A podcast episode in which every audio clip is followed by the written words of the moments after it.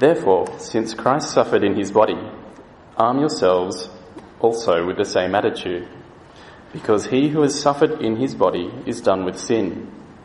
As a result, he does, he does not live the rest of his earthly life for evil human desires, but rather for the will of God. For you have spent enough time in the past doing what pagans choose to do, living in debauchery, lust, drunkenness, orgies, carousing, and detestable idolatry. They think it strange that you do not plunge with them into the same flood of dissipation, and they heap abuse on you. But they will have to give account to him who is ready to judge the living and the dead. For this is the reason the gospel was preached, even to those who are now dead, so that they might be judged according to men in regard to the body but live according to God in regard to the Spirit. The end of all things is near. Therefore, be clear minded and self controlled so that you can pray. Above all, love each other deeply, because love covers over a multitude of sins. Offer hospitality to one another without grumbling. Each one should use whatever gift he has received to serve others faithfully administering God's grace in its various forms. If anyone speaks, he should do, do it as one speaking the very words of God. If anyone serves, he should do it with the strength God provides, so that in all things God may be praised through Jesus Christ. To him be the glory and power forever and ever. Amen. Dear friends, do not be surprised at the painful trial you are suffering as though something strange were happening to you, but rejoice that you participate in the sufferings of Christ, so that you may be overjoyed when his glory is revealed. If you are, insult- if you are insulted because of the name of Christ, you are blessed, for the Spirit of glory and of God rests on you. If you suffer, it should not be as a murderer or thief or any other kind of criminal, or even as a meddler. However, if you suffer as a Christian, do not be ashamed, but praise God that you bear that name. For it is time for judgment to begin with the family of God. And if it begins with us, what will the outcome be for those who do not obey the gospel of God? And if, if it is hard for the righteous to be saved, what will become of the ungodly and the sinner? We know that there is persecution around for Christians today, uh, but the reality is that there's been persecution of Christians really ever since the church has been in existence. Uh, the Jewish religious leaders were persecuting Christians right from the very beginning of the church, quite literally right from day one. They had somewhat limited powers, but they still sought to crush the church, uh, we, and we can read about that in those early chapters of Acts. Uh, institutionalized persecution of the church, well, it probably began around about the same time that Peter wrote this letter. About the mid 60s, 64 AD was a significant year. It was a significant year because there was a major fire in Rome in July of that year. It was widely held that Nero, the emperor, was the one who'd actually lit the fire. He was a man who was known to be just a little bit more than loopy, but he also had a plan to clear some land so that he could engage in an extraordinary building project. But he placed the blame for the fire on the Christians. And this was the, this was the beginning of institutionalized persecution of religion. Marcus Claudius Tacitus was a Roman historian, uh, and this is how he described the persecution of Christians in Rome at the time of Nero. Accordingly, an arrest was first made of all who confessed, that is, who confessed to be Christians. Then, upon their information, an immense multitude was convicted not so much of the crime of arson as of hatred of the human race. Mockery of every sort was added to their death. They were torn by dogs and perished. They were nailed to crosses. They were doomed to the flames. They served to illuminate the night when daylight failed. The legend has it that Nero actually burnt people on, on stakes in his gardens to provide light for the festivities that he was uh, engaging in. This is the world that Peter's writing to. The Christians that he's writing to, they know what suffering looks like because they're seeing it happening around them. So what Peter wants to say in this passage is, is really a couple of things. First of all, he wants to explain why it is that they might expect that suffering will come their way. One of the main reasons that Peter gives for expecting that suffering might come your way as a Christian is that Christians don't fit in. Often people dislike what they don't understand they dislike what doesn't fit in. That happens all around our world in a whole variety of different ways. But did you notice what Tacitus said? That it wasn't for the crime of arson that they were convicted, but for hatred of the human race. It's extraordinary, isn't it? How could you think that Christians hated the human race? But it kind of makes sense of some other things that Peter said in this letter, doesn't it? I mean, uh, we saw last week that he was insisting that we need to make sure that we are good citizens, that we're respectful of the government. We need to make sure that we're good employers, respectful of our bosses. We need to make sure that we're good husbands and wives, that we're seeking to strengthen the community. I would imagine that Peter's saying all of those things because Christians are considered to be those who hate the human race, simply because they don't fit in. Peter stressed it all the way through, but look at the beginning of chapter 4, the passage that we had read for us. If you've got your Bible open there at 1 Peter 3 and 4, that would be great. But chapter 4 starts with these words. Therefore, since Christ suffered in his body, arm yourselves with the same attitude because he who has suffered in his body is done with sin. As a result, he does not live the rest of his life sorry, the rest of his earthly life for evil human desires, but rather for the will of God. If you've spent enough time in the past doing what pagans choose to do, living in debauchery, lust, drunkenness, orgies, carousing and detestable idolatry, they think it's strange that you don't plunge with them into the same flood of dissipation and they heap abuse on you. People might think it's strange if you're not jumping in and doing the same things that they're doing. But if you're a Christian, there's a reason for that, isn't there? Because you have different priorities now. You, you understand your place in this world and you understand that there is a God who rules over all things. That you live to do His will, to please Him. And if you don't do the things that others are doing, you may not fit in. You may be thought of as being a little strange. That's probably where Christians in this country, that's probably where our suffering or our persecution will really end. Just that people are going to think you're a bit weird that you're not doing the same things as them. But sadly, that's not where it ends for many others around the world. Peter also goes on to make another important point. He reminds them that if they are experiencing hardship, they need to remember that it came to Jesus first. Jump down to verse 12 of chapter 4. Dear friends, do not be surprised at the painful trial you are suffering as though something strange were happening to you, but rejoice that you participate in the sufferings of Christ, so that you may be overjoyed when his glory is revealed. If you are insulted because of the name of Christ, you are blessed, for the Spirit of the glory of God rests on you. Jesus said much the same thing to his disciples, didn't he? If the world hates you, Jesus said, keep in mind that it hated me first. If you belong to the world, it would love you as its own. As it is, you do not belong to the world, but I've chosen you out of the world. That's why the world hates you. Jesus suffered. Why should we think that it would be any different for those who are serious about following Jesus? Now, don't misunderstand what Peter's saying to us sitting here in this church today.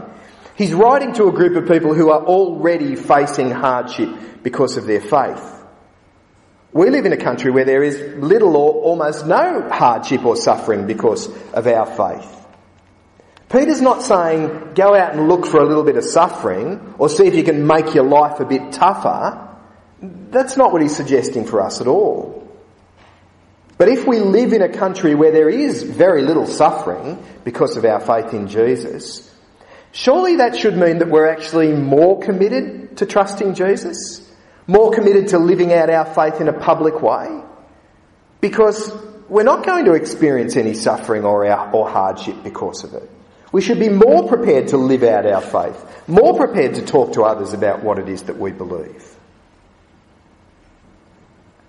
The other thing that Peter wants to address in this passage is not just that we should expect suffering, but he wants to talk about how we should handle suffering. How should we deal with it? Should we seek to avoid it? Should we go looking for it? Well, he's got a couple of things that he wants to say. And the first one, chapter, chapter 4, verse 8. I think this is quite remarkable. In the middle of a very long section of talking about suffering and hardship, and remember, this is at the time of Nero when, when things were really tough. This is what he says. Verse 8. Above all, love each other deeply because love covers over a multitude of sins. Offer hospitality to one another without grumbling. Each one should use whatever gifts he has received to serve others, faithfully administering God's grace in its various forms. If anyone speaks, he should do it as one speaking the very words of God. Peter's already said how important it is for us to love each other as Christians, and here he stresses it again. The Christian life is not always going to be easy, but one of the things that will make it easier is knowing that you have a group of people who will be there to help you when things get tough. Knowing that there's a bunch of people who are on your side who are there to support you and encourage you in what you believe. It's important to know that there is a group of people who are looking out for you, who have your interests at heart. And that ought to be this group here. Peter says that we are to love each other deeply, to, to have a genuine love for each other. We're to do things that will build each other up. We're to look out for each other. It's a great expression there, isn't it, verse 8? Above all, love each other deeply because love covers over a multitude of sins. If we're loving each other, then a whole lot of our shortcomings and our faults are covered over by our love. I think that's what the verse is saying. So if you're working at genuinely loving each other, the fact that you're a miserable, critical person, well, people will be more willing to overlook that because they know that you are genuinely loving them. Peter doesn't leave us guessing about how it is that we ought to love each other. He gives us those very practical examples, doesn't he, in verses 9, 10 and 11. Offer hospitality to one another without grumbling. Each one should use whatever gifts he has received to serve others, faithfully administering God's grace in its various forms. If anyone speaks, he should do it as one speaking the very words of God. Offer hospitality without grumbling. Now remember that when you're on morning tea this morning and you think it's all finished and you've tidied everything up and someone comes over with four more dirty coffee cups. Okay? No grumbling. Use the gifts and the abilities that you have to serve others. It's interesting, isn't it? Very often people talk about spiritual gifts as though it's something to reinforce me and to build me up. No, it's not. The gifts that you have have been given for the benefit of everybody else in this room, not for your benefit. So you're to use them for the benefit of everybody else in this room, not for your benefit. And speak as though you're speaking the very words of God. Now that's not encouraging you to just keep your mouth closed because I read that verse and I think maybe I just shouldn't say anything. But it's encouraging you to think carefully about what it is that you are saying, to make sure that you are seeking to build up and encourage other people with the words that come out of your mouth. But here's the most surprising thing that Peter says in this passage. I think the natural tendency for people who are being given a hard time because of their faith would be to try and take a low profile I kind of think that in those Christians who are in those countries where they're suffering because of their faith, uh, wouldn't you just want to not talk about it anymore or, or hide away? Well, this is what Peter says. Go back to chapter 3, verse 14, first of all. But even if you should suffer for what is right, you are blessed. And then he says, do not fear what they fear. Do not be frightened. And then he takes it one step further. Peter says that it's not just a matter of not fearing what they fear. You should actually be confident about the faith that you have. Verse 15. But in your hearts, set apart Christ as Lord. Make him the priority in your life. Always be prepared to give an answer to everyone who asks you to give the reason for the hope that you have. But do this with gentleness and respect, keeping a clear conscience, so that those who speak maliciously against your good behaviour in Christ may be ashamed of their slander. It's extraordinary, isn't it? To a group of people who are suffering because of their faith in Jesus, he doesn't say, just do it all on the quiet so no one notices.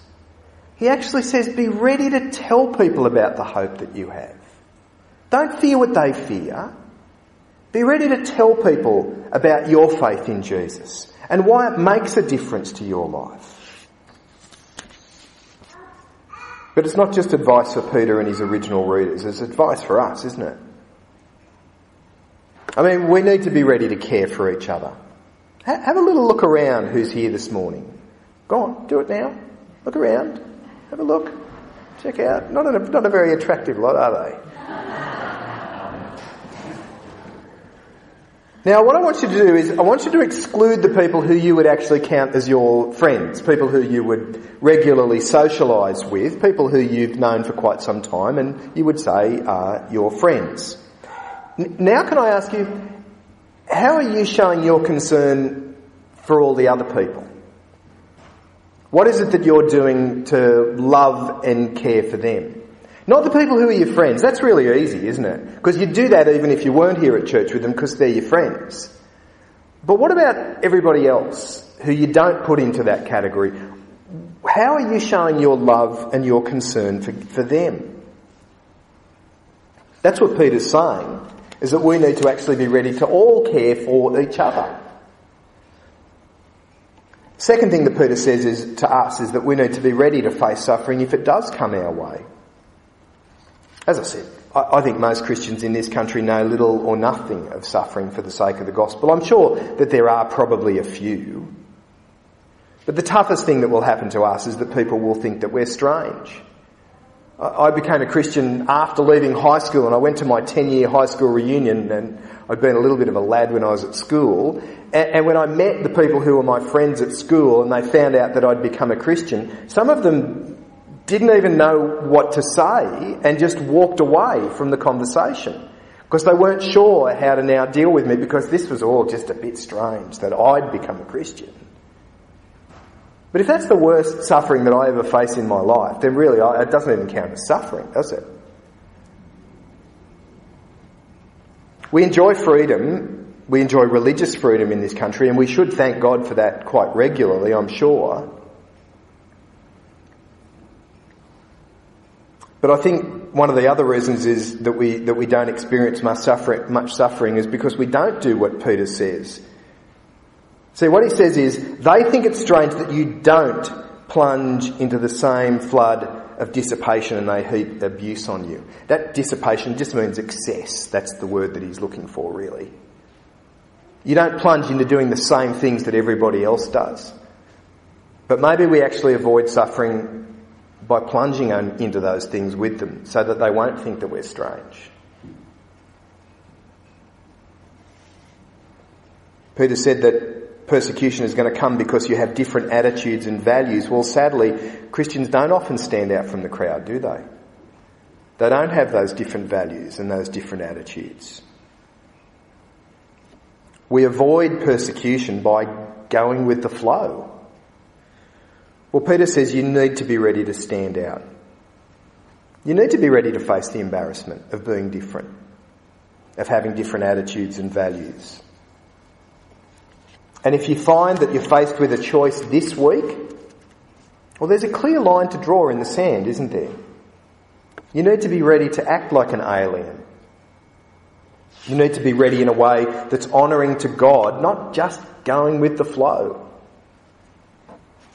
But the third thing is this we need to be ready to tell. We need to be ready to tell others about the hope that we have. I still think it's extraordinary, isn't it? To a group of people who are suffering persecution, he says, get out there and tell people about what it is that you believe. Almost sounds like the opposite of what you'd expect. In your heart, set apart Christ as Lord and always be prepared to give an answer to everyone who asks you to give the reason for the hope that you have. Do you think you're ready to do that?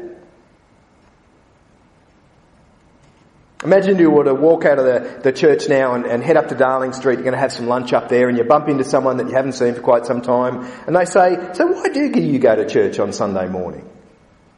What would you tell them? Would you be able to give them the reason for the hope that you have? Do you think that you'd be able to give them a clear, gentle answer about that hope? Would you be able to tell them about the forgiveness that you found in Jesus? Would you be able to tell them about how they can share that same hope? You never know how that opportunity is going to come up. You don't know how and when it will happen. Although I can guarantee you almost one thing. I, guarantee you no one's going to walk up to you and say, can you give me the reason for the hope that you have? No one's going to ask that question. But the question could come in a variety of other forms. How long have you been going to church? What do you get out of church when you go there on Sunday? So why do you go to Bible study? Do you ever pray to God? What makes you think there is a God? What would you do if you had a million dollars? What helped you cope when your husband died?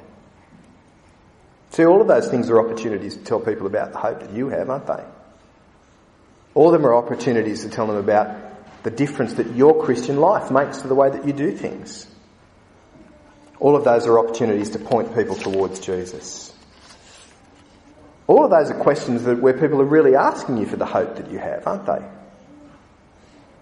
And if you listen carefully, there's actually heaps of opportunities for you to be able to do that. That question comes up probably far more regularly than you'd ever thought. But the question is, are you ready to give people the reason for the hope that you have? And don't forget, as Peter says, do it with gentleness and respect, keeping a clear conscience.